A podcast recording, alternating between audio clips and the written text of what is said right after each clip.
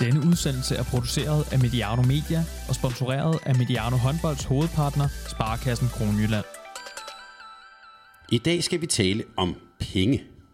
En gang imellem kan penge og lønninger være et stort tabu, men det skal det ikke være i dag. Vi skal nemlig tale om økonomien i dansk håndbold. Vi skal tale om klubbernes økonomi og hvordan det egentlig ser ud derude i håndbold Danmark lige nu. Hvad fortæller klubbernes regnskaber os? Hvor står klubberne i en coronatid? Og hvor er dansk håndbold egentlig på vej hen? Det sker i en særlig Mediano Lab. Og apropos penge, så producerer vi de her udsendelser og mange andre udsendelser i et samarbejde med vores partner Sparkassen Kronjylland. Sparkassen Kronjylland er netop blevet kåret til Europas bedste arbejdsplads blandt store virksomheder. Det er analysevirksomheden Great Place to Work, der står bag kåringen, som de har gennemført siden 2003. Det er første gang siden 2011, at en dansk virksomhed vinder en af de fire kategorier, så kæmpe tillykke til Sparkassen Kronjylland herfra. Og velkommen til denne håndbold lab om klubbernes økonomi og udvikling i dansk håndbold. For at gøre os klogere på både tal og tendenser, har vi i dag besøg af en ekspert. En, som kender tallene og analyserne, og som også kender til håndbold. Rasmus Klarskov Storm, velkommen til Mediano Håndbold. Mange tak skal du have. Du er Ph.D., arbejder som analyse- og forskningschef på Idrættens Analyseinstitut i dagligtale. IDAN er det vel bare? Ja, det er fuldstændig rigtigt, ja. Som vi skal komme ind på i dag, så har du særligt beskæftiget dig med kommercialiseringen af eliteidrætten, økonomien og idrætten i samspil med samfundet. Og så har du faktisk også spillet håndbold, ved jeg. Ja, det er korrekt. Hvor har du spillet hen? Jamen altså, så god var jeg jo ikke, men jeg nåede der på et vist, øh, sådan, hvad kan vi kalde det, subelite-niveau i hvert fald. Ikke? Ja. Først øh, i Roskilde dengang, det hed Roer, hvis der er nogen, der kan huske det. Ja. Øhm, og jeg jo, ja, vi havde jo både Erik Vej Rasmussen dengang som træner, øh, så det var faktisk i, i HK Roer, som det hed, storhedstid på det tidspunkt. Der havde jeg et par kampe på førsteholdet, øhm, og, men der var mange gode spillere, øh, som kom forbi på det tidspunkt. Øhm, og så flyttede jeg senere, jeg begyndte at læse, jeg flyttede til København, og så øh, flyttede jeg til HK og spillede, øh, jeg tror det blev til fire sæsoner i første division. Øh, så, øh, så det var på, ja, det var jo i hvert fald på divisionsniveau, og sådan lidt på også det, man i dag vil kalde liganiveau. Men, øh, men så god var jeg ikke. Selvom jeg dog har haft øh, øh, Michael Finger, øh, Torben Winter øh, og Erik Vej Rasmussen som træner, så de formåede åbenbart ikke at trække mig op på, på det høje niveau. Ah, det er også, hvad man har arbejdet med. ja, det er det. men, øh, men, men så følger du egentlig stadigvæk håndbolden sådan... Øh, Jamen, det gør jeg selvfølgelig. Jeg er interesseret i det, og synes, det er spændende. Øhm, Jeg stoppede selvfølgelig øh, på forholdsvis til det tidspunkt, fordi jeg begyndte at arbejde og interessere mig for idræt på et, øh, hvad skal man sige, sådan lidt mere analytisk, forskningsmæssigt plan. Øhm, Men det gør jeg. Jeg ser øh, så meget, jeg nu kan. Nu har der jo ikke været så meget på det seneste, så... øh, Og lad os prøve at dykke ned i det, det helt aktuelle her øh, omkring klubbernes øh, økonomi. Vi er jo, man kan sige, midt i en, øh, en coronatid, øh, mm. og med en masse restriktioner og så videre. Øh, og jeg ved, det har I også lavet noget analyse af, så lad os prøve at dykke ned i det med det samme. Hvor- Hvordan er egentlig sådan, øh, hvis vi tager sådan badevandstemperaturen økonomisk Ja. ude i håndbold Danmark, hvordan ser det ud? Ja, men problemstillingen omkring badevandstemperaturen sådan helt aktuelt er lidt, at når vi kigger på det, så kigger vi altid på de årsregnskaber, der er de seneste afsluttet. Så de ligger altid lidt for skudt efter. Det er lidt problemstillingen, at der går noget tid, før det bliver afsluttet, før det bliver offentliggjort. Så, så den regnskabsperiode, vi, vi kan udtale os øh, sådan nogenlunde skråsikkert om, det er så 2018-19 årsregnskabet. Det ligger jo så noget tid tilbage, så der er jo gået noget tid ind imellem. Og vi ved også, at, at håndboldklubberne, hvad skal man sige, er meget... Øh, hvad kalder man så noget på dansk, volatible i den forstand, at deres omsætninger, og økonomier kan øh, ændre sig meget hurtigt, fordi at øh, der er nogle, og det, dem kan vi vende tilbage til at snakke om, nogle særkarakteristika ved den her branche, som, som gør de ting. Så vi har ikke sådan et, et fuldstændig ultra hot, øh, hvad hedder det, spot på præcis, hvordan det går derude. Vi kan selvfølgelig høre nogle ting, der bliver sagt, men det vi ved fra årsregnskaberne, det er jo altså historisk og også øh, aktuelt, at alle danske håndboldligaklubber, både store som små, men nogle få, øh, hvad skal vi kalde det, dukseundtagelser, øh, har, har haft økonomiske problemer. Altså det er nærmest ikke, altså igen, der er nogle eksempler på nogle klubber, dem kan vi vende tilbage til, som, som har klaret det godt, øh, og som altid ligger stabilt og har en, en meget fornuftig økonomi, og også altid øh, kører lige omkring, øh, altså det man kalder break-even, eller lidt over, altså har lidt overskud andre, eller ligger sådan omkring nul resultatet, om man vil, lidt op, lidt, øh, lidt under. Men, men ellers så har stort set alle danske håndboldklubber, det gælder jo også fodboldklubber, altså øh, haft økonomiske vanskeligheder. Og mange har ligget helt ude på kanten af, hvad skal man sige, absolut økonomisk kollaps. Øhm, det, der så også er fascinerende ved det, det er, at de ofte bliver reddet, men det kan vi også vende tilbage mm. til. Men, men, men, men helt aktuelt, så, så kan vi jo se, at igennem de senere år, der har omsætningen gennemsnitligt set i de danske herre- og dameligaklubber, de har ligget omkring sådan en fra en 10,5 til en 11,5 millioner. Sådan en tommelfingerregel har været omkring de 11 millioner kroners omsætning. Og så øh, kan man sige, hvis man betragter det øh, gennemsnitligt og samlet, så har der faktisk været underskud øh, i altså alle klubberne. Jeg tror, der er en sæson i de seneste små 20 sæsoner, der har, der har haft et, et samlet gennemsnitligt overskud. Så, så og det betyder også, at øh, hvis vi sådan, der plejer normalt i de enkelte, når vi kigger på det sæson for sæson, at være sådan omkring halvdelen, lidt over halvdelen, der har underskud. Øh, og nogle år har det været, hvad skal vi sige, værre. Øh, og, og så ellers, øh, ja, så kører det sådan nogenlunde på det niveau. Over hele den tidsperiode, vi har kigget, øh, der vil du sikkert spørge mig, er det så blevet bedre over tid? Øh, Ja og nej, altså det, det, jeg synes, det er svært at tale om. En, det ligger meget stabilt på samme niveau. Altså der er nogle karakteristika ved de her sportsøkonomier, også håndbold, som ligesom gør, at vi, vi kender godt det her billede af, hvordan det er. At der er helt sikkert en række klubber, som slider, altså har det økonomisk svært, og hele tiden skal, hvad skal man sige, finde de her penge, som der skal til for at, at overleve, eller for at kunne køre den business, de har. Øhm, og så er der selvfølgelig nogle enkelte klubber, som klarer sig øh, rigtig fint, og som er virkelig er dygtige, og hele professionaliseringen og kommercialiseringen, som du startede med indledende med, ikke, Thomas, øh, øh, det, den har jo selvfølgelig gjort, at, at klubberne også på mange måder er blevet meget mere professionelle selvfølgelig. Men det er stadigvæk svært at få, hvad skal man sige, øh, økonomien til at balancere specifikt. Og i de analyser af 18-19 regnskaberne, øh, der hæftede mig i hvert fald ved det, I har offentliggjort, det var, at der var en gennemsnitlig egenkapital på 817.000 kroner i klubberne. Ja. Og det, det tænker jeg øh, med mit begrænsede regnskab, eller kendskab til ja. regnskaber, det er jo et billede for, hvor godt man egentlig er rustet. Ja. Og nu kan man sige, i det her tilfælde jo rustet til at gå ind i en måske øh, turbulent tid, øh, som coronaen er, færre tilskuere mm. og så videre. Ja. Øh, hvad, hvad vil være sådan, hvis du skal sætte lidt ord på, er det, er det bekymrende, øh, de egenkapitaltal, vi ser? Jamen, altså for de klubber, som, som er godt kørende, som også har et godt bagland, det er jo det, der er lidt fascinerende ved det her, men det synes jeg, vi skal vende tilbage til, mm. hvad klubberne betyder for lokalområderne. Ikke? Øhm, der kan de betyde rigtig meget, og, og der, skal, der skal meget til, før de faktisk dør. Ikke? Så på den måde kan man sige, at der er mange af klubberne, der står, selvom at tallene måske ikke ser så gode ud for dem, øh, så står de relativt godt, fordi at der meget ofte er en stor grad af opbakning bag de her øh, klubber. Ikke? Men det er selvfølgelig klart, at det er også noget, vi har skrevet om. Altså, vi, vi plejer ligesom at lave de her årlige analyser, dem kan man finde på, på Idrættens Analyseinstitut hjemmeside, hvor vi ligesom hvert år ligesom siger, okay, nu har vi årsregnskaberne, så kigger vi på, hvordan går det, og hvordan har udviklingen været siden sidst. Og der har vi selvfølgelig flere gange sagt eller skrevet, at det er selvfølgelig, det er selvfølgelig bekymrende i den forstand, at hvis, hvis øh, egenkapitalerne ikke bliver bedre, det er jo netop den her, hvad skal man sige, økonomiske buffer, man har, ikke? Altså netop, hvor godt står man rustet, øh, hvis den ikke sådan over tid forbedrer sig særlig meget. Øh, fordi så kan man netop, hvis der kommer en krise, altså, og det, det har vi skrevet før, nu er det ikke fordi, jeg skal stå her og være bagklog, vel?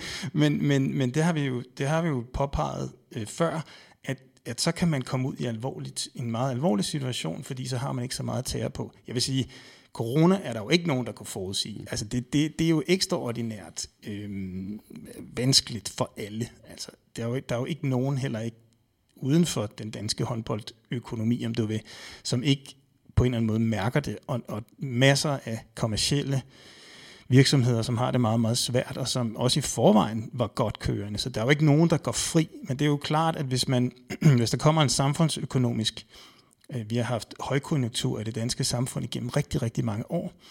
Hvis der så kommer en nedgang i det, øh, konkret så kan vi jo se, at, at i forbindelse med finanskrisen, Øhm, altså når, når dansk håndbolds omsætning, det vil sige de indtægter, de samlede aggreger, eller gennemsnitlige indtægter, som de her håndboldklubber har haft, de topper jo umiddelbart før finanskrisen. Der, der ligger der et gennemsnitligt øh, omsætningstal på omkring 18 millioner og efter det, så går det bare bank nedad. Ikke? Altså, så, så falder det ned på det her niveau, der ligger nu på en cirka 11 millioner eller sådan noget. Ikke? Så der har virkelig været damp på kæderne på et tidspunkt, og så lige pludselig så kommer der en økonomisk samfundsmæssig krise, som selvfølgelig også rammer håndboldøkonomien. Der var der rigtig mange, der kom virkelig i, i økonomiske vanskeligheder. Ikke bare i håndbold, også i fodbold. Altså det var også her omkring, hvor en stor spiller som Parken, Sport Entertainment for eksempel, som man så mange bød som et absolut utroligt veldrevet og velkørt, hvad skal man sige, konglomerat af, det var ikke kun fodbold, det var, det var også ejendomme og parken og, og landja og alle de her ting. Men der kom de også i problemer. Det var selvfølgelig også, fordi de, havde, de var i gang med et, så vidt jeg husker nu, øh, et stort et projekt eller LaLandia i et sted i Italien, som gik galt. Man optaget en masse lån i udenlandsk valuta og sådan noget. Øh, og det, det, det skabte en masse tab. Så, så der var selvfølgelig en række årsager til det, men det ramte alle, det var det, der var min pointe. Ikke? Mm. Og, øh, og, og, og det er jo klart, at hvis, ja, hvis man ikke står godt nok rustet til det, så, så skal man slås eller slide med, med noget, hvor man måske kunne have kommet nemmere omkring ved det. Og så er det ikke for at sige, at, at, at jeg, altså jeg er helt overbevist om, at alle øh, at de klubledere, der er derude, de, øh, de, de forsøger at få det til at hænge sammen, men det er også vanskeligt. Altså det er også en, sportsøkonomi er en forunderlig branche, der ikke nødvendigvis fungerer efter helt de samme mekanismer som alle mulige andre erhvervsområder. Øh, og det er også en af forklaringerne på det. Men det betyder jo ikke, at man ikke skal forsøge. Og bare lige et rent teknisk afklaringsspørgsmål. En egenkapital i en, skal vi sige, en almindelig virksomhed, det kunne jo være øh, penge, man har stående i banken. Det kunne være et varelager. Eller, øh, eller en ejendom, man har friværdi i. Præcis. Den slags, ikke? Ja. Ja. Hvad er det i en håndboldklub? Jamen, der er det jo der er det som regel frie midler. Altså, ja. der, der er jo meget få, som...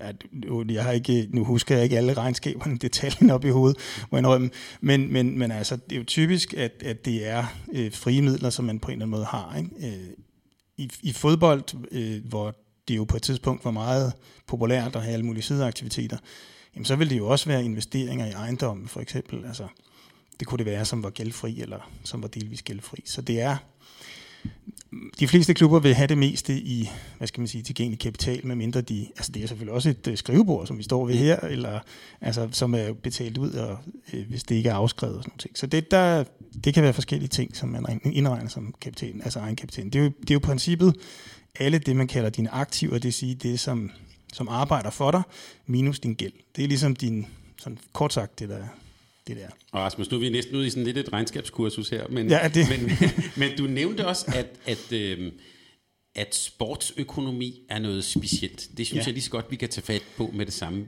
Ja. Hvad, hvad, hvad skyldes det?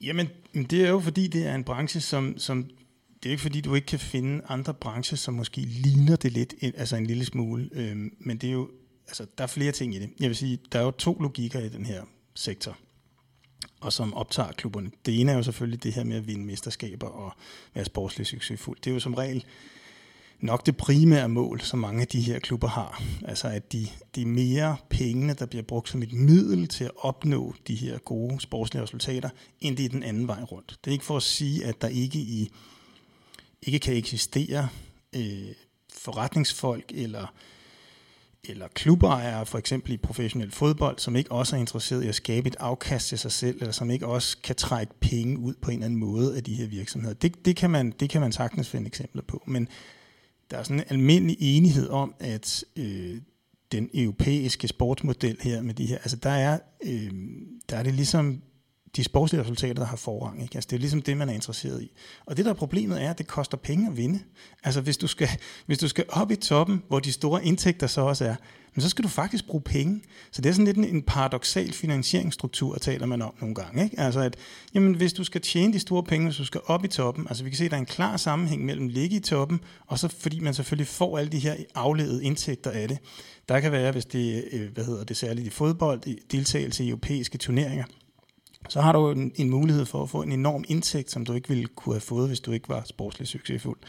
Det er også klart, at du bliver medieeksponeret meget mere. Det vil sige, at du, øh, du får meget mere tv-eksponering, hvilket giver mulighed for at få mange, mange flere sponsorindtægter og sådan nogle ting. Så der er jo et eller andet, et, et, et vist rationelt element i at prøve at stræbe efter at blive absolut sportsligt succesfuld. Forstået på den måde, at det giver dig muligheder for fremadrettet også at hvad skal man sige, skabe de indtægter, der skal til, for at du kan have den spillertrup, som der skal til for at gøre det.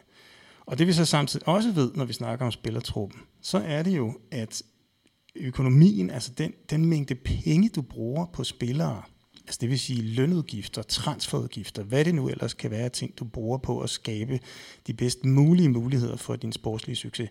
Der er en klar sammenhæng mellem det, altså hvad skal man sige, størrelsen på dit lønbudget, firkantet sagt, og så de sportslige resultater, du får på lang sigt.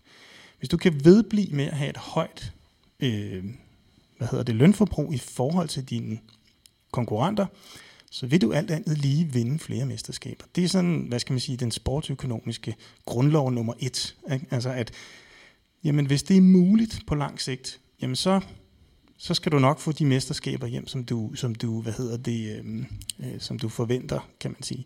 Problemet er, at på kort sigt, det vil sige, hvis vi kigger på det for øh, sæson til sæson, så er den sammenhæng mere usikker. Altså det er simpelthen, der er ikke den samme øh, korrelation eller sammenhæng mellem den, det lønforbrug, du har på kort sigt, altså for eksempel over en sæson, som det vil være over 10 sæsoner.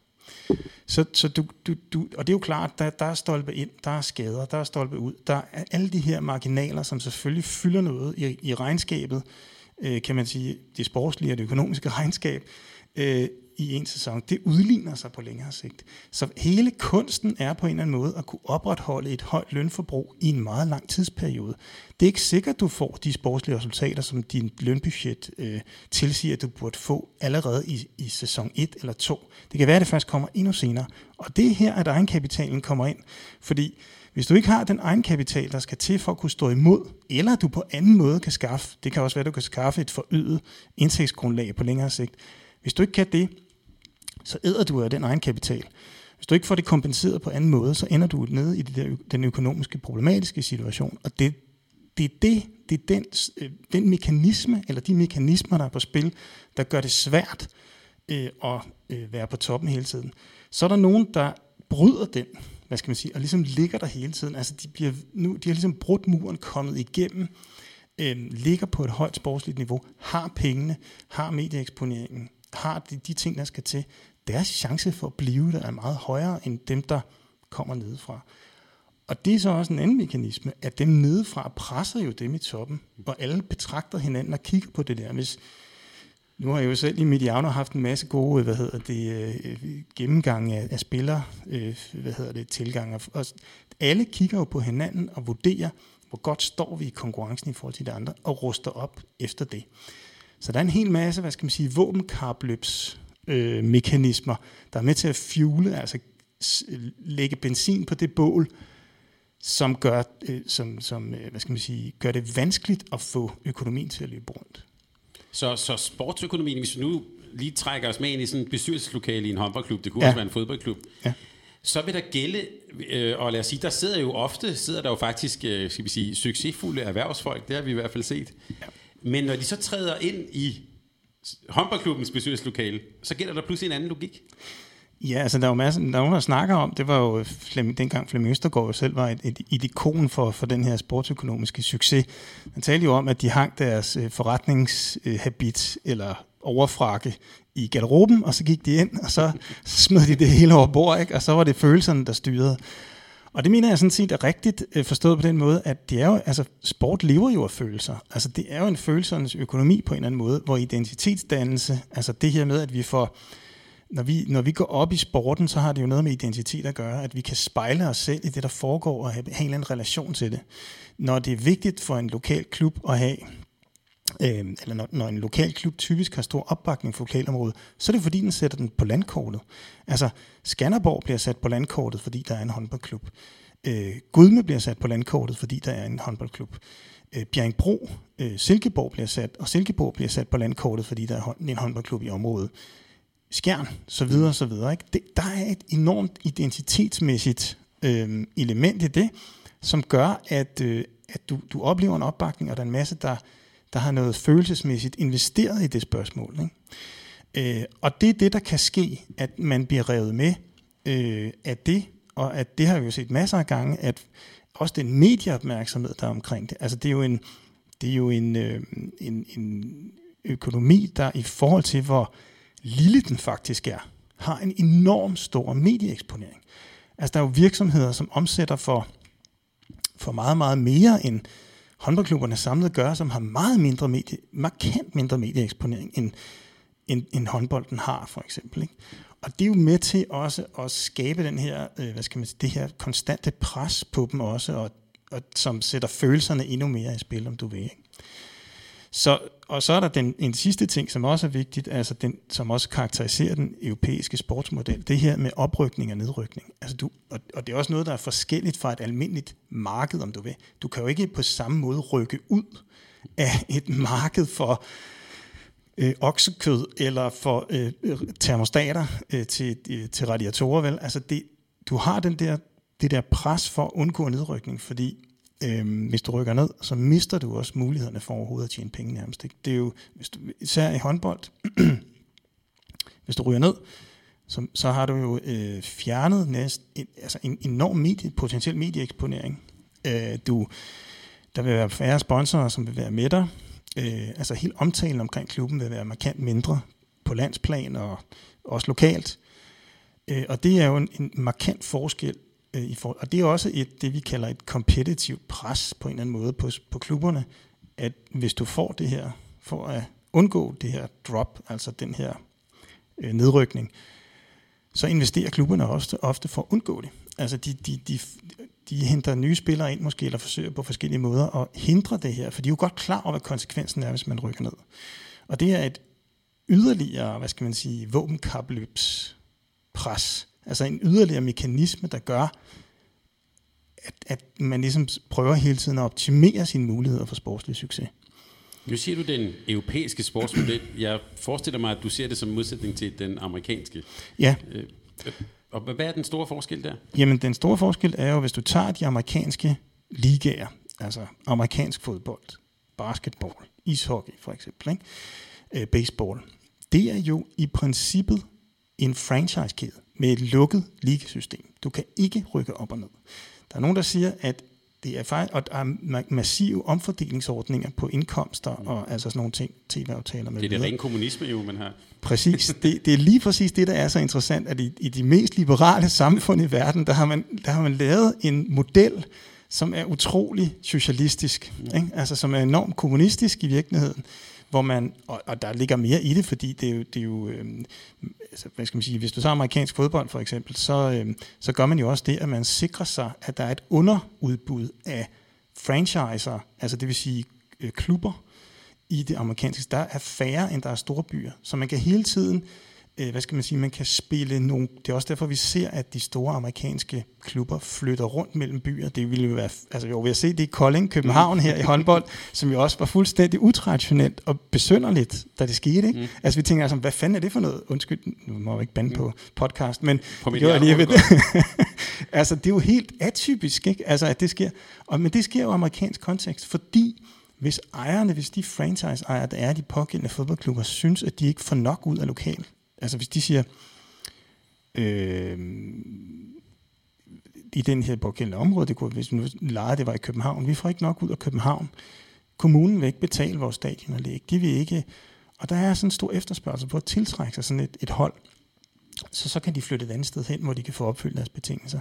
Men du kan ikke rykke ud. Altså du kan, det hele er reguleret og komponeret på en måde, så og det er også derfor, det er meget, meget profitabelt. Altså, der er eksempler på visse amerikanske sportsfranchises, der laver overskud på offentlige subsidier alene.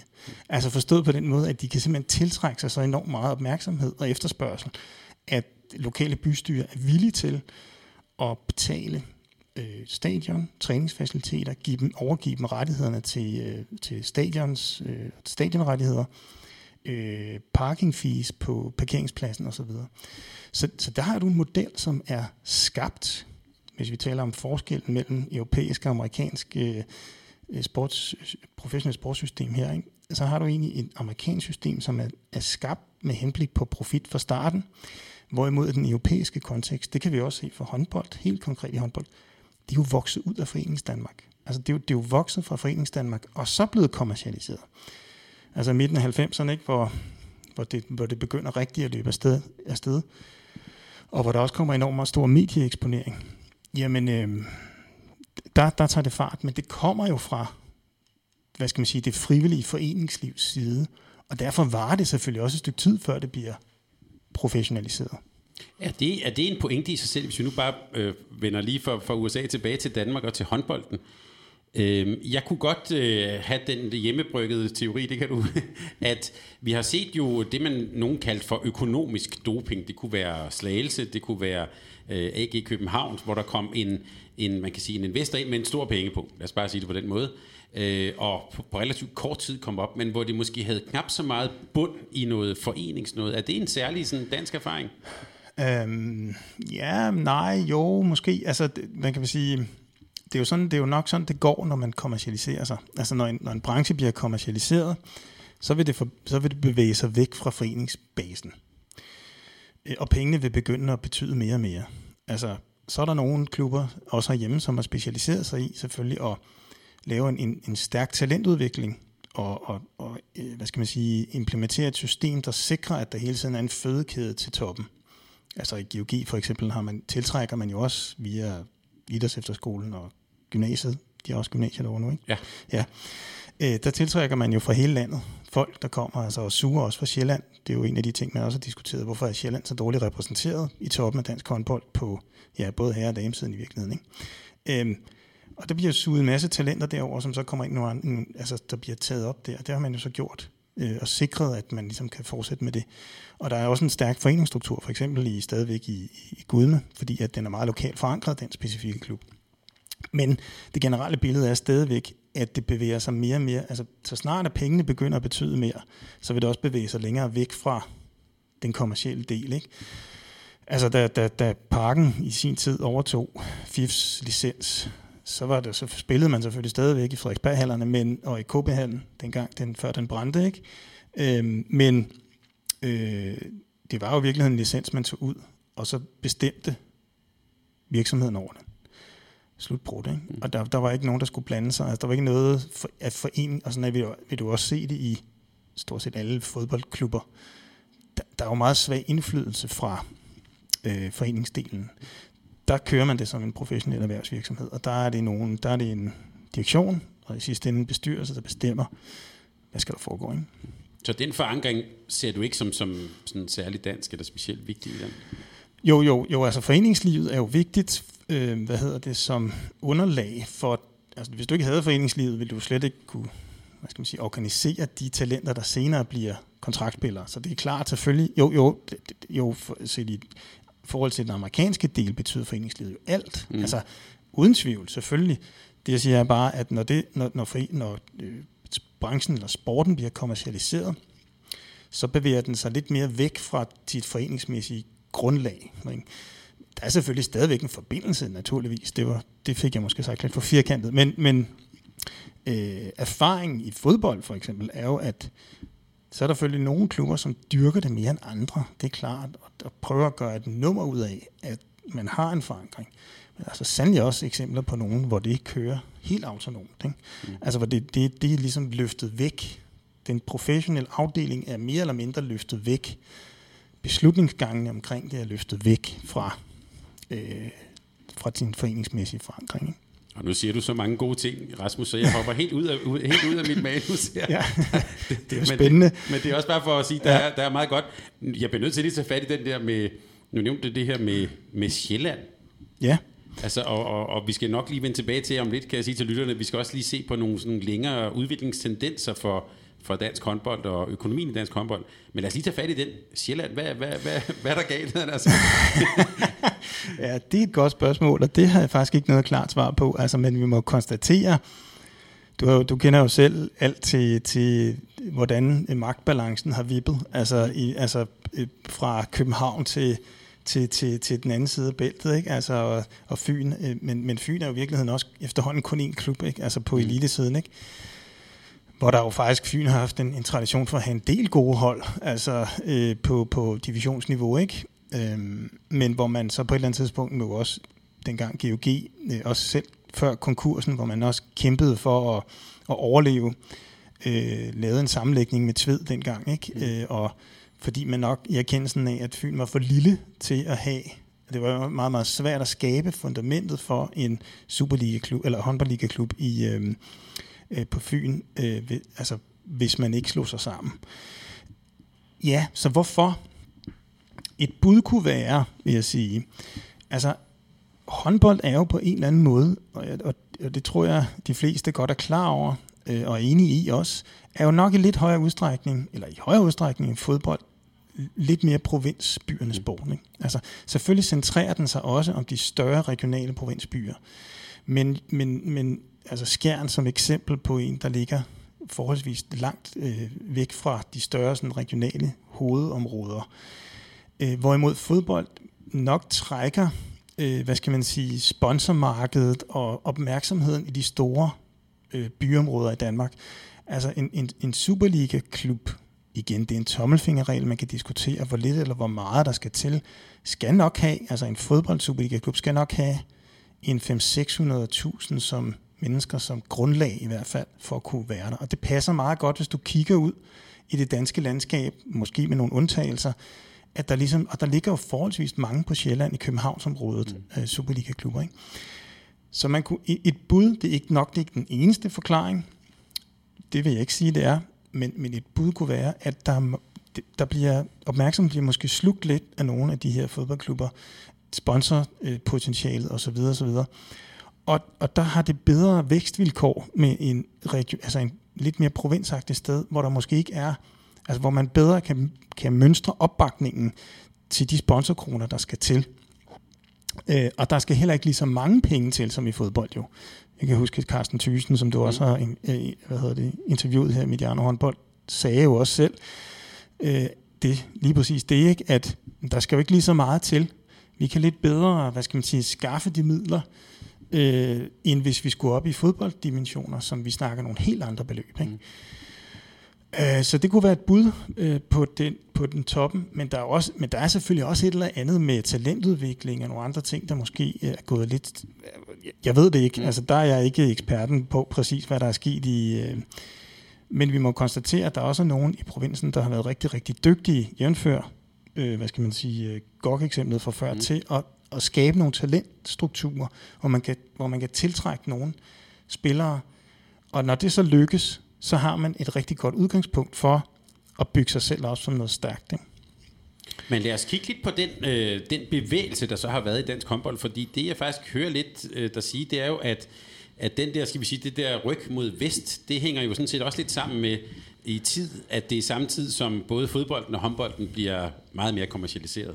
Altså, at, at, mm, øh, mm. altså, at man kunne forestille sig, at i Københavnsområdet, der, bliver, Jamen, det er der æder fodbolden ting, ikke? Og, og så er der så plads at til, at nogle andre klubber, dygtige folk, Skjern kunne være jo et, et prima eksempel på det, Holstebro ja, ja. og så videre. Øh, gode eksempler på nogen, der så har udnyttet de her sådan, øh, muligheder, der er opstået på det tidspunkt. Ja.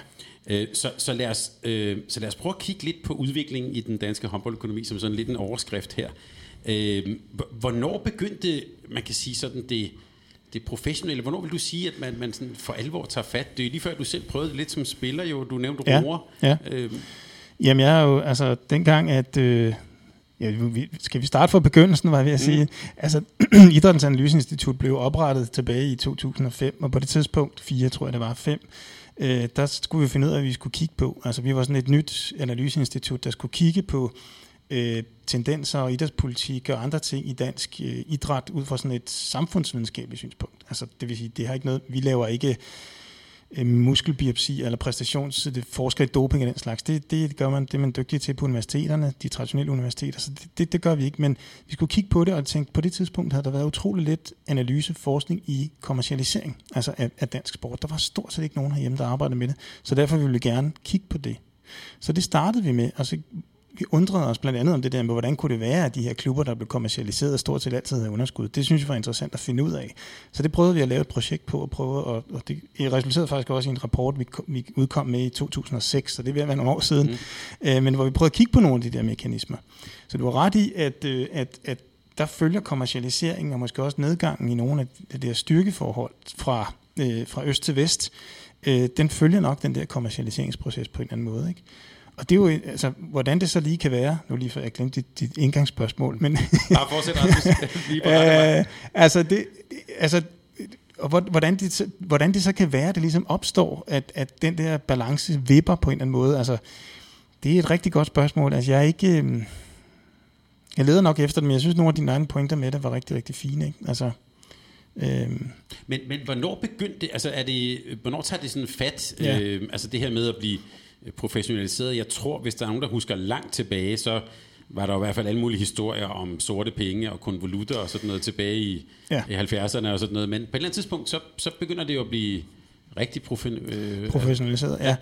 Jamen, altså, jeg vil sige, at et starttidspunkt for mig er omkring midten af 90'erne. Det, det, det, der har selvfølgelig været nogle spæde begyndelser langt, eller noget tid før. Jeg ved, at HK blandt andet havde tanker om betalt håndbold, kaldte mm. man det jo dengang, som man kaldte det også betalt fodbold ja. i sin tid. Ikke? Helge Sander og sådan Ja, ja, præcis. Så der har, været en, så der har selvfølgelig været nogle af de der tanker før, men, men det er ligesom om, at der opstår en mulighed, fordi der også er en, en, en, der er en gunstig situation. Jeg må indrømme, jeg kan ikke huske detaljerne omkring det, men i takt med, at damelandsholdet på det tidspunkt, nu Ulrik Vilby i spidsen bliver meget, meget, begynder at få de første resultater, der begynder der også at opstå en medieopmærksomhed, som er helt afgørende for, at man kan få den økonomi ind i det, som man har i dag. Altså det er fuldstændig afgørende, at der er en tv-aftale og en eksponering øh, på tv, øh, for ligesom at kunne tiltrække sig de midler, der er.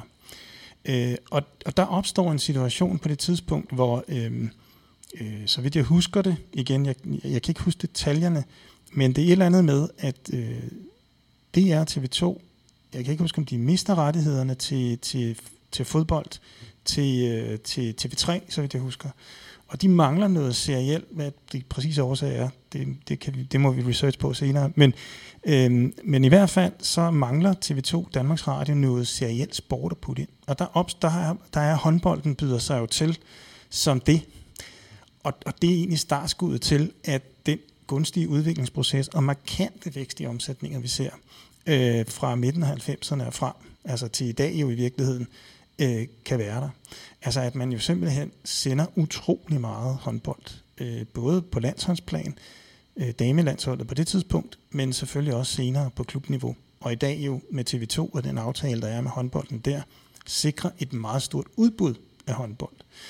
Og, og udover at, at der selvfølgelig er en, en konkret betaling for de rettigheder, så er det jo også de afledte effekter af det. Det vil sige, øh, medieeksponeringen, det tiltrækker sponsorer, som får deres navne nævnt øh, og vist i fjernsyn, der, der trækker det op. Altså der er en klar sammenhæng mellem eksponering og medie, øh, hvad hedder det, øh, øh, eksponering. Ikke? Altså hvor meget spons man får ind, fordi man bliver, man bliver eksponeret på fjernsyn. Så, så fra midten af 90'erne og vil i virkeligheden, øh, som jeg hørte, egentlig frem lidt til 2008-2009, altså til finanskrisen, mm-hmm. så er tendensen bare en stor opadgående kurve. Ja, det er det. Ja. Det er helt klart, og øh, vi har nu står jeg med kogen her foran ja. mig. Nu kan man ikke se den i podcast, men, men vi, vi, på, vi kan lægge ja. nogle link op til det, så man selv kan læse det.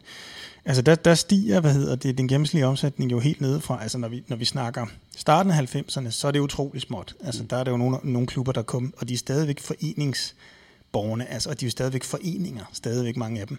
Så der er nogen, der, der omsætter måske for en million, altså, eller under. Ikke? Og, det er jo, og det er stadigvæk noget med meget små kontrakter, hvis der overhovedet er kontrakter, og sikkert også nogle brune konvolutter rundt omkring. Men så begynder det at, at køre, øh, og så er det jo egentlig i fuld galop med årlige vækststigninger hvert år, helt til vi rammer den der lige før finanskrisen øh, på, en, på en omsætning omkring de 18, 18 millioner eller sådan noget i gennemsnit. Ikke? Så det, det, er jo, det er jo voldsomt. Altså, der er jo nogle, nogle af de bedste klubber på det tidspunkt, som omsætter for ganske mange millioner. Øh, blandt andet Viborg, dengang de har været helt i toppen. Øh, nu kan jeg ikke huske tallet i hovedet, men det er, jeg tror, så vidt jeg husker, er det op om over 30 millioner. Ikke? Så, det, så det er, det, det er eksplosiv vækst, der ligesom kommer der, på grund af den massive medieeksponering. Så man kan sige, det, det er jo meget landsholdens succes, der trækker det i gang. Og så er der selvfølgelig dygtighed blandt klubberne og, og ja, håndboldens parter. Det, det er jo alle, DHF, Divisionsforeningen i håndbold, øh, Øh, der ligesom begynder at professionalisere sig og arbejder for, at det her det skal fortsætte. Og det er jo så fortsat til i dag. Så kan man sige, så kommer der en finanskrise, så finder man et lidt andet leje. Og det tyder ikke på, at det, det ligger nok sådan lige der omkring, det gør nu. Og om det kan, om det kan vokse i fremtiden, det, kan, det vil jeg slet ikke afvise, det kan. Men, men nu er der selvfølgelig lige corona, så det kan jo godt risikere så at, at betyde noget for, for, for de kommende års regnskaber. Men det er da interessant, hvis vi tager sådan øh, en megatrend, så måske forkert ord, men bare kigger på kurven, altså fra midten af 90'erne frem til 8-9, bare næsten en eksponentiel stigning, det er det ikke, men det er en, det er en, vold, det er en stigning næsten fra år Ja, til år. ja. Og derefter har det ligget relativt stabilt. Så har det været relativt stabilt. Igen, øh, der er også lidt udskiftning i, hvor mange hold der er i de enkelte år og sådan noget. Men sådan gennemsnit betragtet, der er, lidt, der er en tommelfingerregel omkring de 11 Øh, jeg kan jo, så vidt jeg husker, vi er også oppe på en 12. Men det ligger sådan mm. der øh, i det lav øh, nu. Ikke? Så det kunne, det kunne så tyde på, at der er fundet et eller andet niveau for, hvad den professionelle håndbold i Danmark kan, kan trække næsten? Ja, altså... Øh, Ja, det vil jeg sige. Ikke? Altså, det, er jo, det er jo et fornuftigt højt niveau, vil jeg sige. Det, det er jo, det er jo, men det, det er nok det lav, vi skal forvente, det er i. Mm. Og så kan man så, hvad skal man sige, så kan man så drøfte, om der er plads til flere eller ej. Altså, man har jo også drøftet øh, i, hånd, eller i fodbold, har man, drøfter man jo hele tiden, hvor mange klubber skal der være med i, i Superligaen. Øh, og der er selvfølgelig nogen, som gerne vil have flere med, og dem, der ligger i toppen, er som regel dem, der synes, at vi skal have en mindre række, så vi har flere spændende kampe, og, og, og, og vi også, hvad skal man sige, fordeler ressourcerne i systemet på lidt færre hænder. Nu skal du passe på, Rasmus. Ja. Jeg spørger dig om det her, fordi det er jo også en debat, der er i, ja i håndbolden, måske særligt på, på kvindesiden, altså er der plads til 14 hold i en liga? Øh, hvis du nu bare tager de rent sådan økonomiske briller på, var det så bedre, at der bare var 10? Jamen det er lige præcis det spørgsmål, er jo, er jo skide interessant, men det er også et spørgsmål om, hvorfra man betragter. Og der kan man ikke, altså det her er i virkeligheden fordelingspolitik, ikke, mm. Thomas? altså det, fordi det handler om at fordele de ressourcer, der er til rådighed mellem de aktører, der er. Og der er ikke nogen tvivl om, at dem, der ligger i bunden, selvfølgelig gerne vil have, at der skal være flere, fordi det er deres mulighed for at komme op i toppen. Hvorimod dem, som ligger i toppen, vil have, oftest vil have færre, fordi så er der lidt færre at dele de her ressourcer på. Også fordi, og den problemstilling er nok endnu mere udtalt i fodbold end i håndbold, men den er der også en eller anden sted i håndbold. Jo flere penge du kan pulje sammen, jo bedre mulighed har du for at klare dig godt i de internationale turneringer, altså i de europæiske turneringer. Øh, og der er en eller anden hvad hedder sådan noget, diskrepans mellem at have en, altså jo mere polariseret, den analyse lavede vi for nogle år siden, det vi lavede den så ganske vist for fodbold, men jeg er ret sikker på, at den også er gældende i håndbold. Jo mere polariseret rækken er nationalt, jo større muligheder har man for at klare sig godt internationalt. Simpelthen fordi, at så har du selvfølgelig flere midler, jo flere penge, du kan pulle sammen til dig selv, kan man sige, som, som klub, jo bedre vil du have mulighed for at klare dig godt internationalt, fordi du selvfølgelig kan ansætte flere bedre spillere. Og, så, og der, hvem afgør, hvad der er bedst her? Hvem, hvem synes, hvad er bedst? Er det, er det godt, at vi skaber en bred, øh, differentieret national række, hvor der er mange hold, der er med, hvor man kommer ud i hele landet? Det vil der jo være nogen, der vil sige, det er en rigtig god idé af forskellige årsager. Også fordi det kan måske være talentfødning til landsholdet. Hvorimod andre vil sige, nul opvækst, det ødelægger mulighederne for, at klubberne kan klare sig godt internationalt. Og det kan også være et problem. Og det er det fordelingspolitiske spørgsmål i det. Ikke? Altså, der er ikke noget, her bliver det politisk. Her bliver det faktisk politisk, hvad, hvad man skal gøre. Ja, og man kunne måske også sige, i nullerne ikke, øh, tre Champions League titler øh, til Viborg, tre til Slagelse, øh, ja, ja. som var en særlig periode før finanskrisen, ja, øh, og, ja, ja. og med højere budgetter. Nu er vi nu er vi et andet sted, og hvor de danske kvindeklubber, ja, de, er i hvert fald ikke måske et Final Four, men de er dog med, kan man så sige, i, i, i de bedste. Så der har man måske ramt en eller anden form for balance. Damehåndbolden er selvfølgelig lidt, et lidt andet sted i dag, end den var dengang, det er klart. Ikke? Og, det, og det kan man selvfølgelig begræde. Jeg vil sige, jeg synes, at, at, at herrenes niveau har hævet sig markant. Ja, altså det ja. ligger virkelig på et, på et højt plan, og igen, der er andre, der, der er mere forstandige i det håndboldfaglige, end jeg er. Men jeg vil da sige, at vi ligger der ikke særlig langt fra de absolut bedste europæiske håndboldligaer. Det, det, synes jeg, det synes jeg, man må sige. Ikke? Og har et virkelig højt niveau, altså mange af de bedste kampe. Ikke? Nu talte vi om en stigende omsætningskurve frem til, øh, hvad hedder det, frem til finanskrisen. Hvordan gik det så med resultaterne? Du indledte jo med at sige, at nogen klarede det godt, nogen klarede det mindre godt. Hvordan ser det ud på resultattiden? Ja, men efter, efter hvad hedder det, øh, Øh, nu snakker vi den økonomiske resultat. Ja, ja, ja. ja, ja øh, jamen altså efter finanskrisen er der jo virkelig, virkelig massiv underskud mange steder. Altså der, der ser vi rekorderne, øh, hvad hedder det, de, øh, øh, hvad hedder det på, på klubberne gennemsnitligt set. Så der er vi jo, altså der er jo nogle klubber, der så vidt jeg husker, har underskud på flere millioner. Altså og det igen, både høj som lav har oplevet, kan, har oplevet store underskud. Vi har jo også set nogle af de her konkurser, der så også er kommet.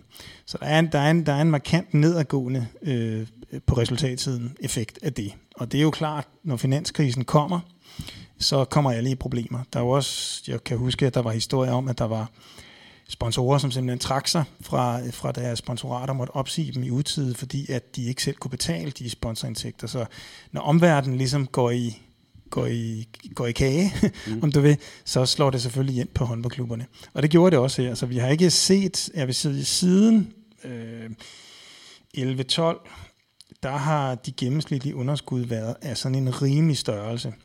Øh, igen, der har ikke været aggregeret, altså gennemsnitlige overskud i den periode. Mm.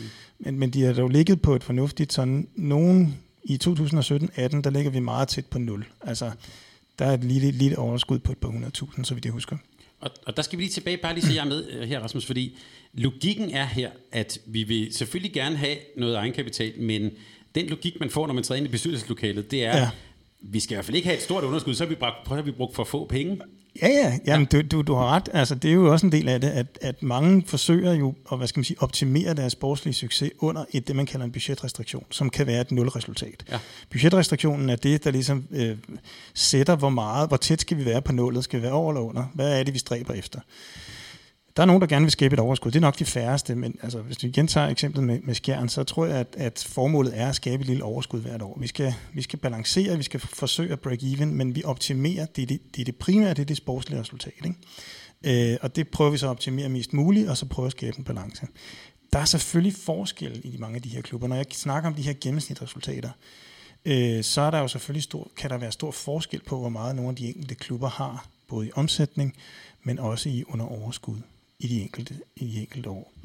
Og, og der, er, der er eksempler på millionunderskud nogle gange. Ikke? Altså et af de mest aktuelle eksempler er jo, det er så ikke relateret til efter finanskrisen, det er jo noget, der er kommet senere. Det er jo København håndbold, som, hvor man kan sige, at øh, øh, der er en, der går ind og dækker det hver gang. Ikke? Altså, at selvom der er et millionunderskud, så er det jo et forsøg på at skabe en modvægt, kan man sige, et københavnsk modsvar til, til dominansen øh, mod vest. Ikke?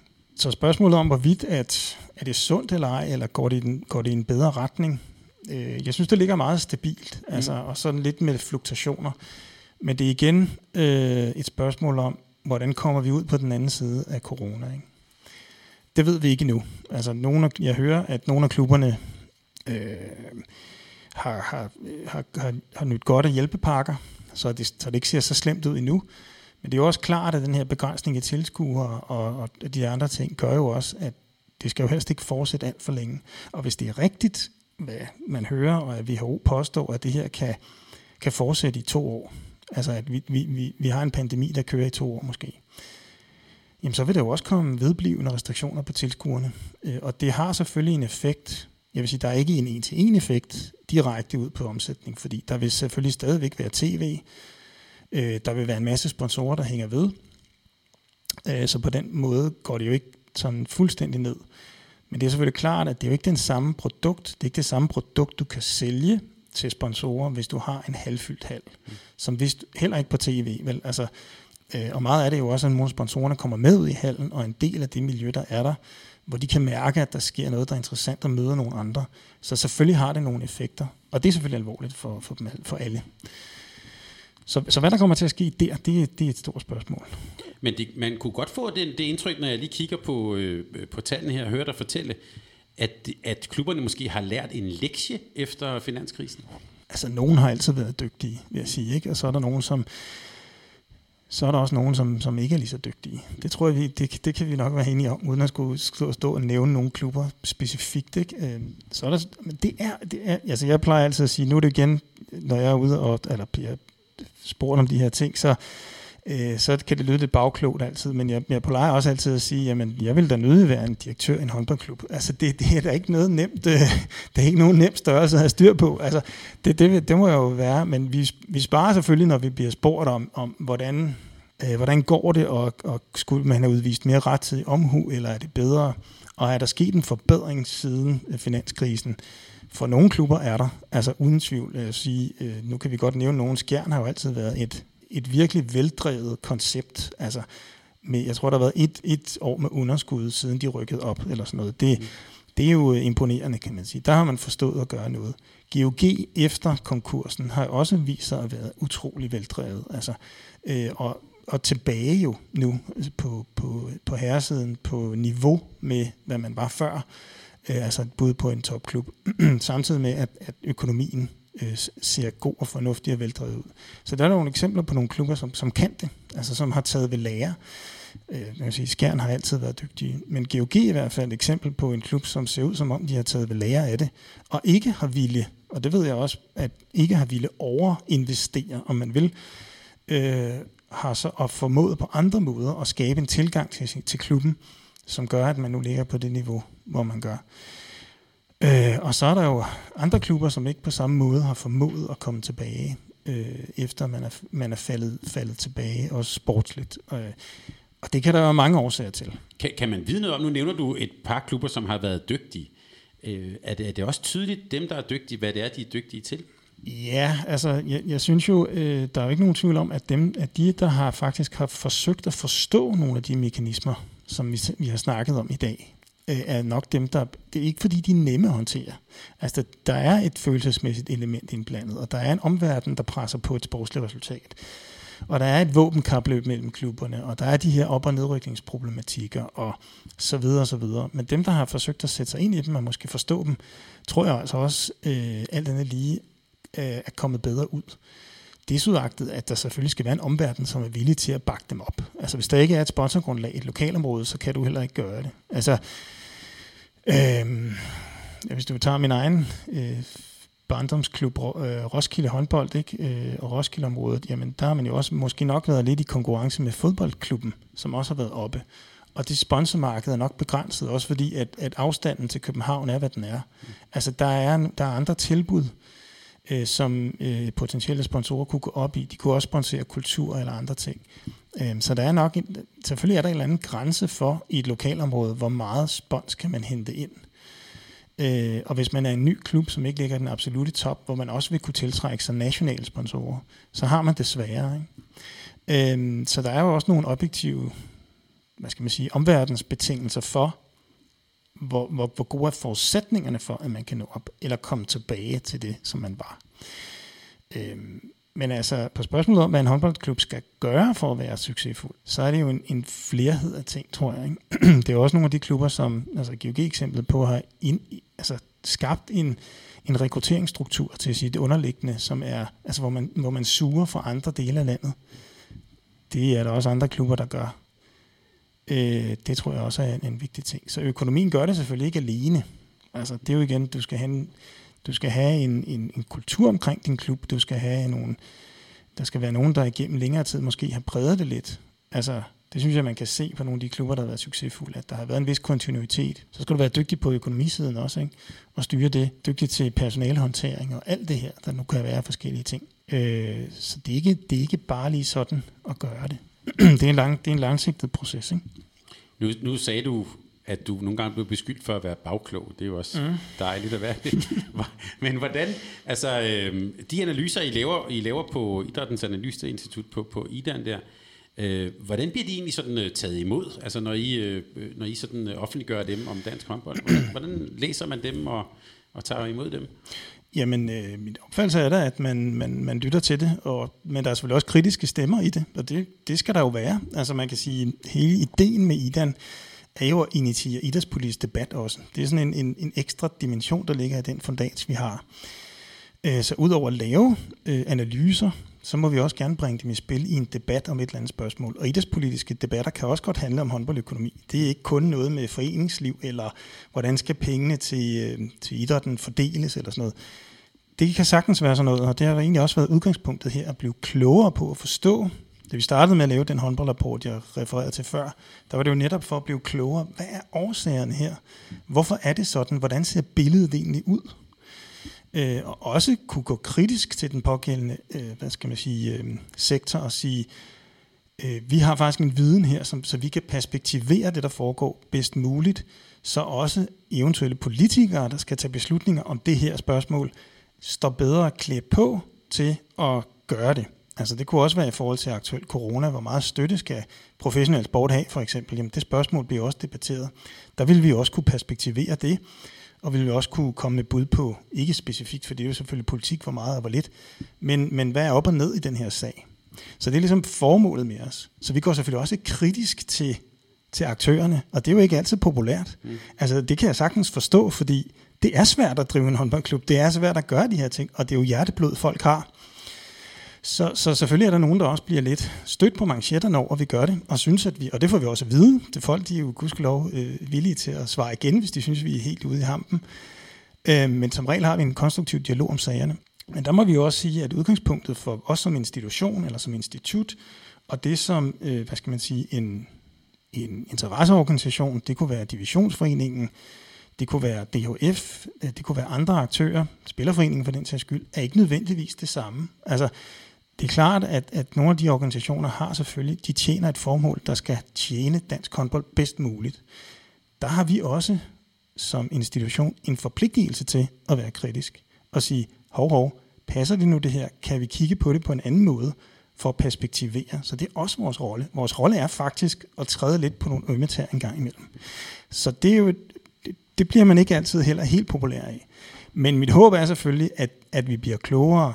Altså at det skaber et højere vidensniveau at debattere ud fra. Og så er der selvfølgelig nogen, som skal tage en beslutning i nogle konkrete sager til, hvad vil man så gøre. Det, det, det er så det næste, ikke? Og en af de analyser, som jeg i hvert fald har hæftet mig ved, I har lavet, er sådan relativt ny, men det er, man kan sige, håndboldøkonomien, den store indtægtskilde, det er jo sponsorer og partner.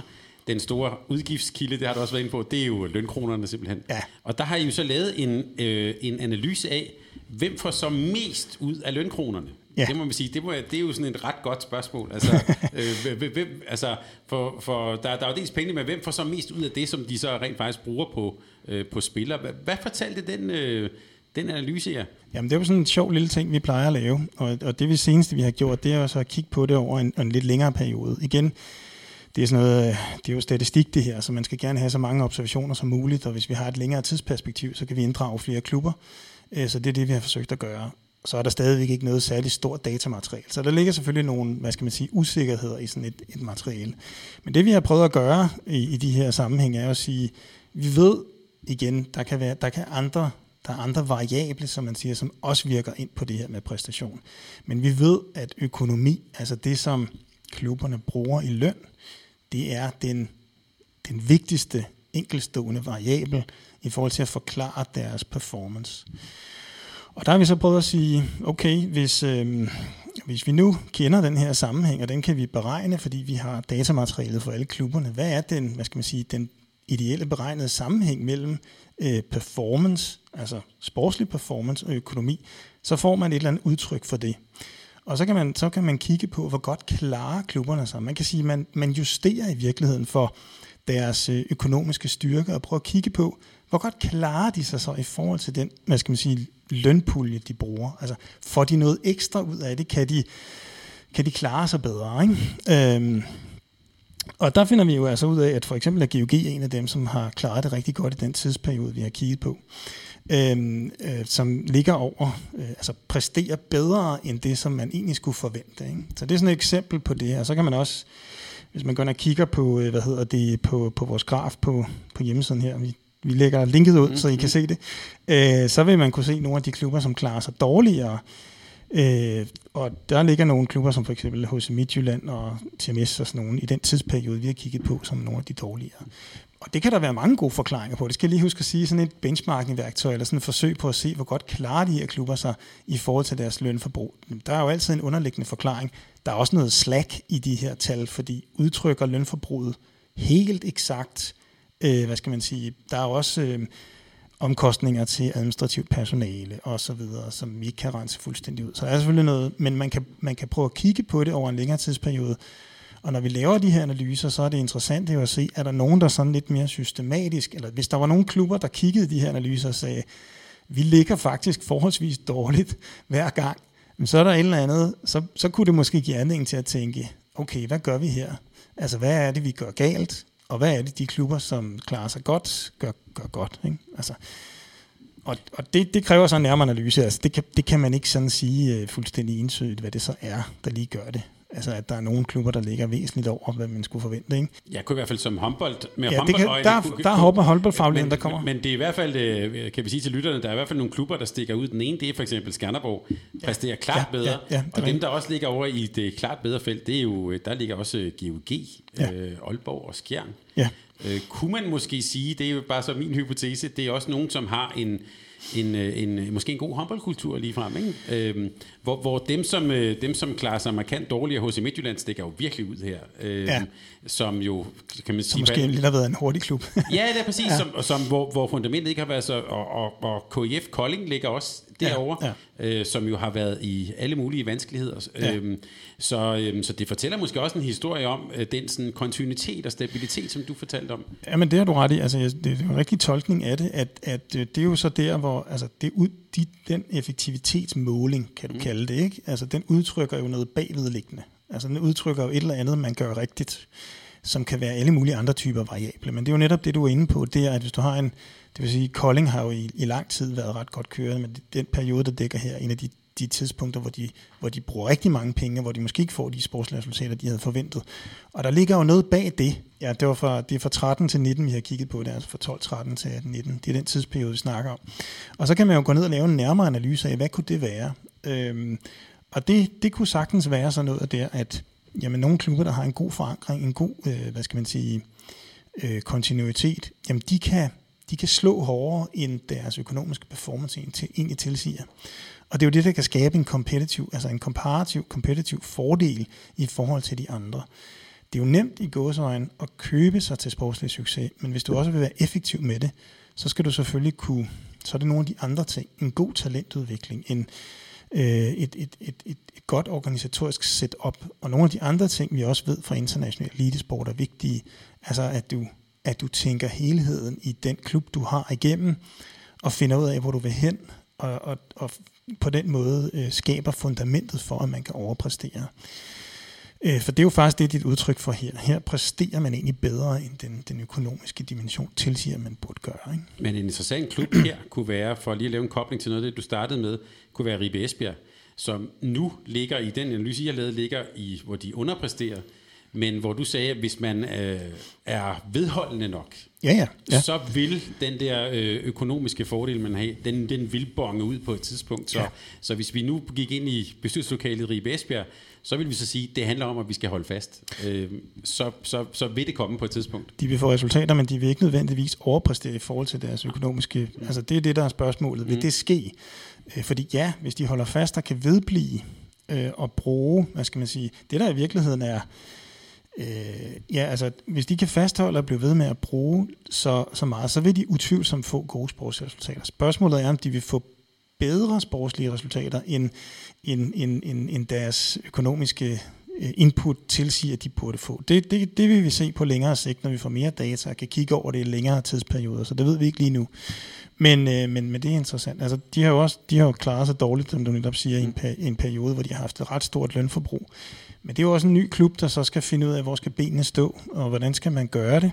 Så der vil jo, der vil jo i tvivlsomt være nogle klubber, som, som scorer under, øh, hvad skal man sige, sin, det man burde få, øh, også i en længere tidsperiode, indtil man ligesom får stillet kanonen rigtigt ind, om du vil, øh, til, det, til det, man skal. Men ser vi også, hvis vi nu tager Skanderborg og GOG som eksempler, at det at have talentudviklingsmiljø og det at satse på det, det simpelthen også er en god forretning. Altså jeg tænker sådan helt banalt, uh, Thomas Arnoldsen i Skanderborg, der starter den første kamp her, 18-årig fyr, han får nok ikke særlig meget i løn. Så hvis, så hvis vi kigger i forhold til de beregninger, I har lavet, ja, ja. så er det en sindssygt god forretning. Ja, jamen, det er det jo. Altså, det er jo noget, der, der bonger ud, bonger ud i det der performance-mål, som vi i princippet laver her. Ikke? Altså, at du, du har en person, som er på...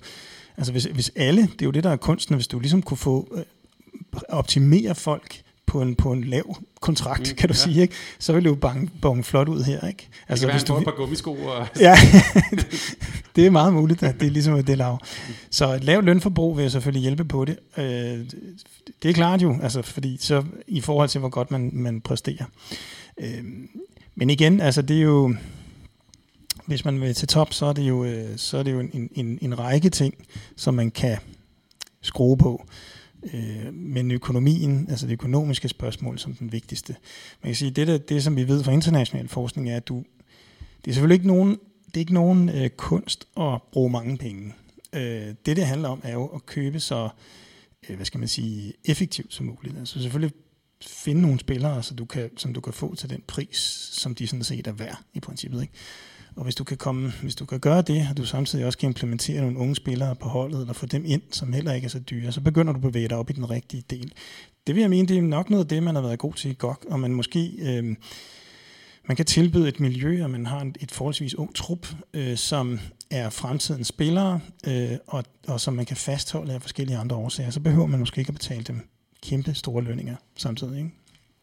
Nu tager vi talt om corona, Rasmus, og øh, her for nylig blev det jo offentliggjort, at øh, EM for kvinder, øh, slutrunden i december, øh, bliver gennemført i, i, øh, i Danmark og i Norge øh, til stor lettelse, tror jeg, rundt omkring. Øh, men jeg får lyst til at spørge, jeg ved, I har også på IDAN jo har, har undersøgt det her, effekten af store slutrunder også. Det må du godt lige sige lidt om også. Jeg ved også, kan det betale sig at holde et OL? Det er jo en, ja.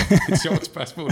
øhm, men hvor vigtigt, hvis du nu kigger på det i, øh, med dansk håndbolds øjne, det der med at holde en slutrunde, er det en god idé? Er det vigtigt? Ja, for håndbolden som, som, som øh, sektor, eller hvad vi nu skal kalde det, som område, er det selvfølgelig vigtigt. Altså det, det er godt, kan man sige, af mange organisatoriske årsager. Danmark er også dygtig til det. Vi er jo dygtige til at afholde slutrunder. Det har vi gjort mange gange. Vi har faciliteterne til det. Øh, vi har organiseret, altså organisationen til at gøre det. Altså på flere niveauer, altså både DHF og også øh, på altså Sport Event Danmark er jo også nogen, der hjælper med at tiltrække internationale sportsevents, og det er de gode til, de er dygtige til det, det vi har efterhånden jo også på dansk grund. Der kom jo en handlingsplan for at tiltrække store idrætsbegivenheder til Danmark, som som Anders Fogh regeringen, så vidt jeg husker, lavede på et tidspunkt. Det er jo i virkeligheden er det tilbage til kultur, altså dengang Brian Mikkelsen var kulturminister. Der kom den øh, i den der fra 2000, jeg kan ikke lige huske præcis året, men det var i den periode der, hvor, hvor Brian Mikkelsen var kulturminister, hvor man jo begyndte mere og mere eksplicit at satse på at trække store internationale idrætsbegivenheder til landet. Og Sport Event Danmark blev ligesom styrket på en række områder og har været dygtig til det. Altså det er jo ikke bare håndbold slutrunder, det er jo alle mulige typer af store idrætsarrangementer, man forsøger hen til landet. Så efterhånden har vi opbygget en læring. Altså der er jo mange mennesker, der har arbejdet med det her efterhånden i en del år, og har fået erfaring for at gøre det. Så der er ikke nogen tvivl om, at vi er gode til det. Vi er gode til at tiltrække, vi er gode til at afholde dem. Så det er den ene side af det. Og set fra håndboldens synspunkt, er det selvfølgelig vigtigt at holde sig nogle ting, fordi det skaber jo en, altså det, det vedligeholder den der øh, læring og, og gør noget godt for organisationen. Det kan også være for, og det er også for organisationen indtægts fuldt. Altså det, det er noget, som, som, øh, som DHF for eksempel har tjent penge på. Så er der det samfundsøkonomiske perspektiv. Det er noget andet. Ikke? Altså det, det, det kan være, det, når du starter med at spørge, er det at holde OL en god forretning, så må jeg blankt sige, nej, det er det ikke. Det, det er en kæmpe udgift for et land at gøre. Og det er noget, man skal være klar til at betale for. Altså hvis vi gerne vil have et OL til Danmark, så vil det være noget, altså fra, al erfaring fra de tidligere OL er jo, at det sker dels, det er jo, det er jo et af det her, som den, den danske forsker Ben Flybjerg kalder en mega, mega event. Ikke? Altså det er jo noget af det største, man kan gøre. Og problemet med OL er, at man skal bygge så forfærdeligt mange specialfaciliteter af meget stor størrelse til tilskuere, så det koster virkelig, virkelig meget. Og der er en hel række krav øh, til, hvad der skal til for, at man kan få lov at gøre det. Og det, det, det er detaljeret. Ikke? Mm. Når, du, når du byder på OL, så afleverer du jo en såkaldt bitbook, som er en, altså en bud, dit bud, som er et, en meget tyk sag, hvor du ligesom fortæller IOC, altså den internationale olympiske komité, hvad, hvad, vil, øh, hvad vil vi gerne, øh, hvad, hvad kan, hvordan opfylder vi alle de krav, I har specifikt. Og der sker der som regel det, at IOC vælger et af de lande, som flasher det største show. Ikke? Mm. Og så er der en masse mekanismer, der går i gang med det.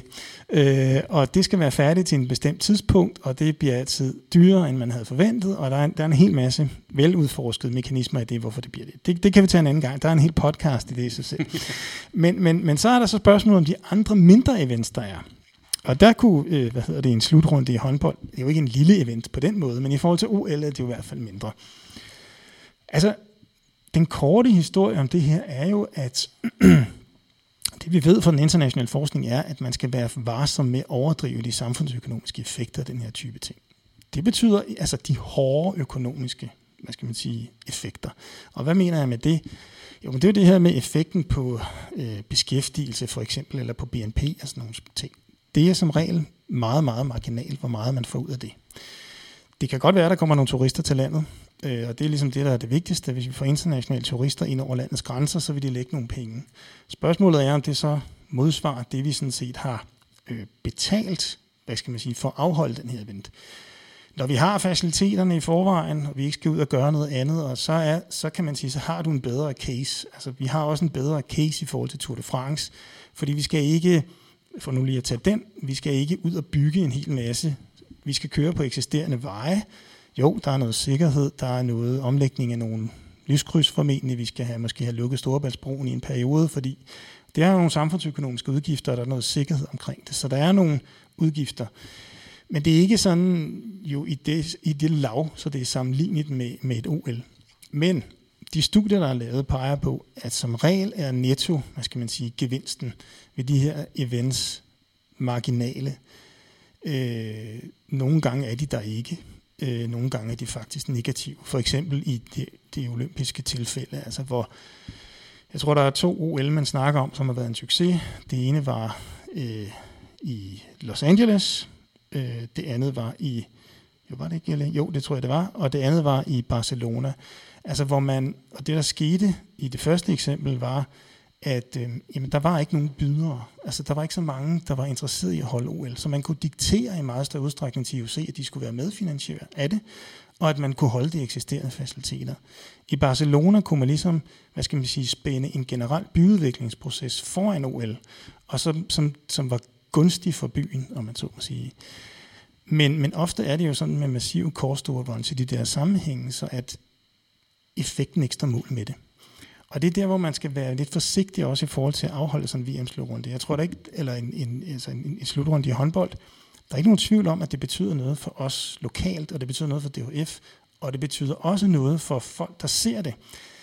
Det er jo så her, vi, vi kommer ind på de mere uhåndgribelige effekter, som godt kan være der. Altså det er nok mere der, man skal lægge argumentationen. Det er i hvert fald den erfaring, vi har fra den forskning, vi, vi, vi, vi kender til i forhold til events.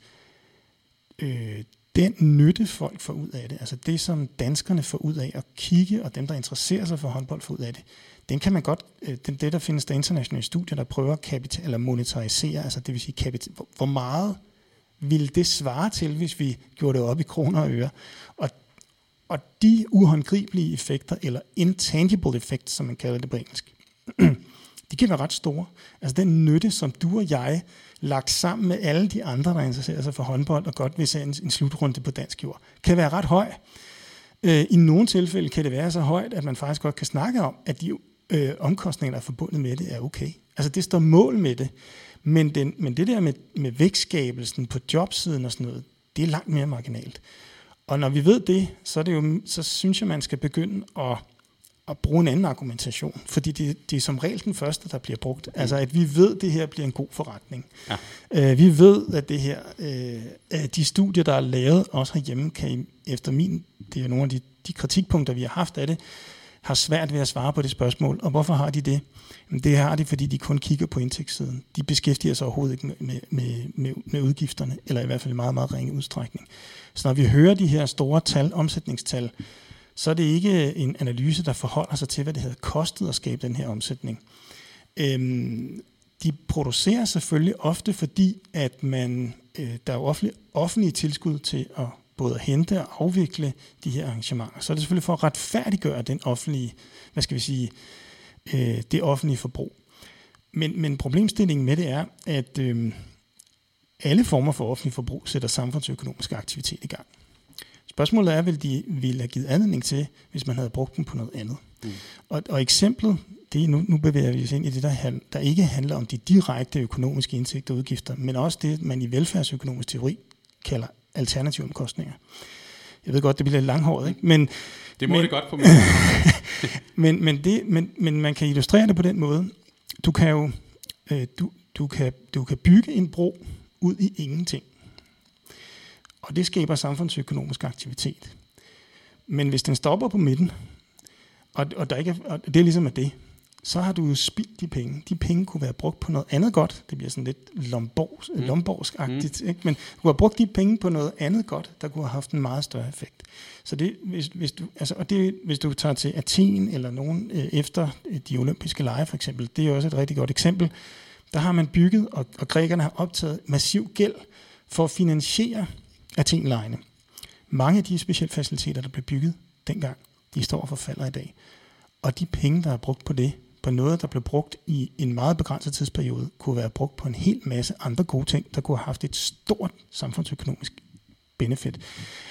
Og, og, og der er man, de, den analyse bliver aldrig lavet. Altså, det, det er også en meget svært at gøre det, men, men den kritik, vi har haft af det, er jo været, at vi er nødt til at gå et spadeskridt dybere, end at bare kigge på, hvad giver det anledning til af direkte turismeomsætning. Vi er nødt til at kigge på, hvad har det kostet direkte økonomisk øh, og, og tiltrække det, og vi er også nødt til at kigge på, hvad er alternativomkostningerne? Altså det her med, at hvad kunne vi have fået ud af de samme penge, hvis vi havde investeret med noget andet?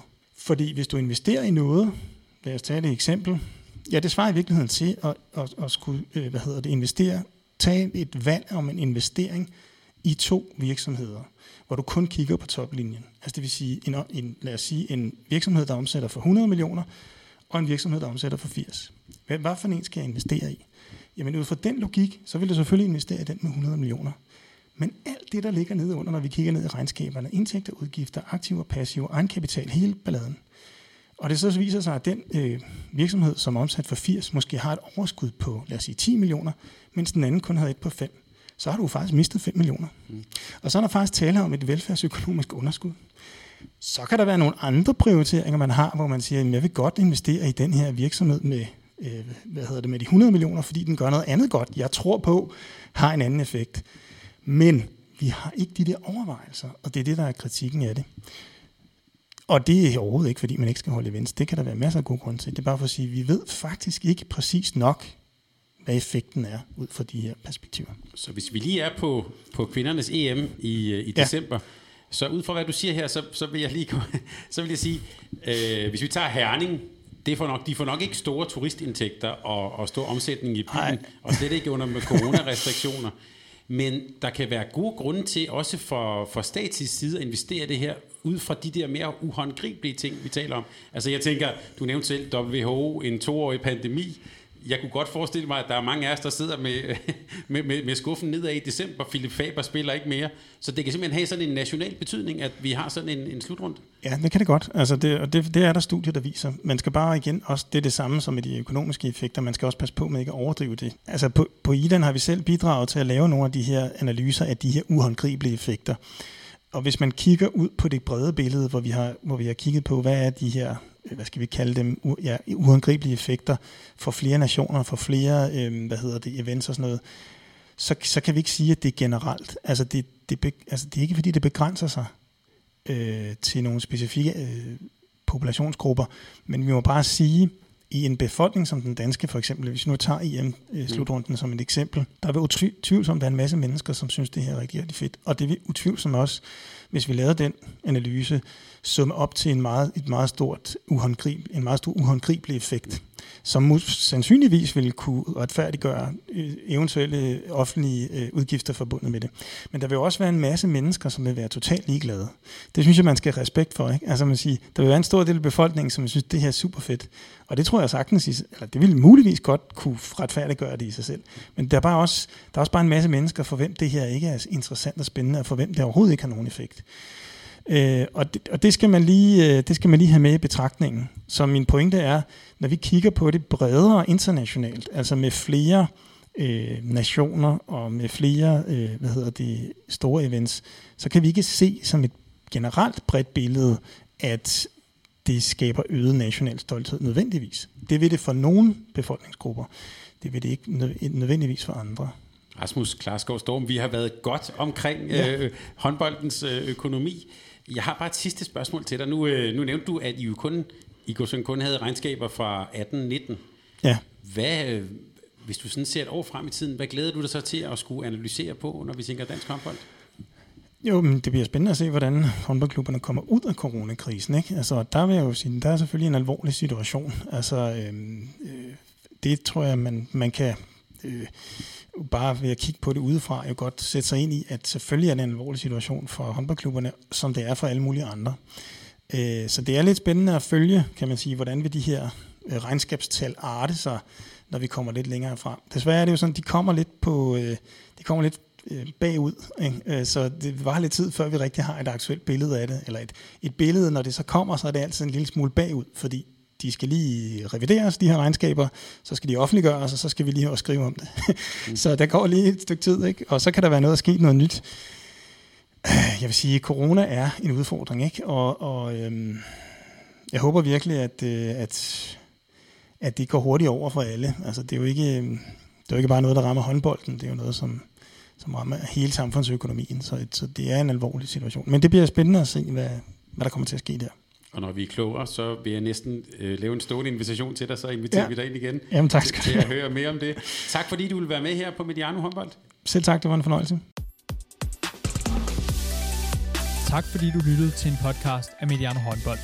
Hvis du kunne lide udsendelsen, så husk at abonnere på Mediano Håndbold, der hvor du hører podcasts. Så får du den seneste udsendelse serveret direkte til dig.